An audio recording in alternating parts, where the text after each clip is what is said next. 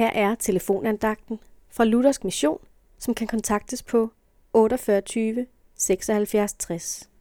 Andagtholderen i dag er Åse Larsen. Måske har du stillet dig selv spørgsmålet, hvem er jeg? I 1. Mosebog kapitel 1, vers 27 står der, Gud skabte mennesket i sit billede, i Guds billede skabte han det.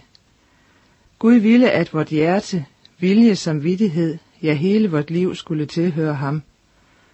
Havde det været sådan, ville vi have været fuldkommende lykkelige mennesker i en verden uden ondskab. Men som følge af Adams fald i paradisets have, fødes vi alle med en vilje, som er bortvendt fra Gud. Dette er arvesønnen. Men Gud slog ikke hånden af os, for da Adam og Eva havde spist af frugten på kundskabets træ, opsøgte Gud dem og spurgte Adam, hvor er du? Og til Eva, hvad har du gjort?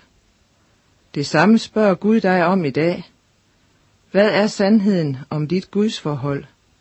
Hvordan ser dit liv ud i Guds lys?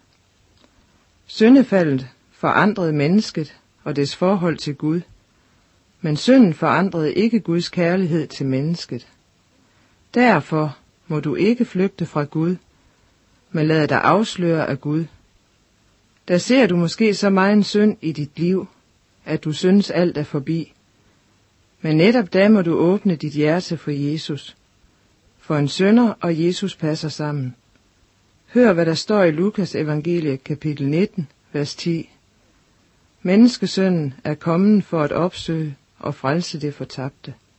Amen.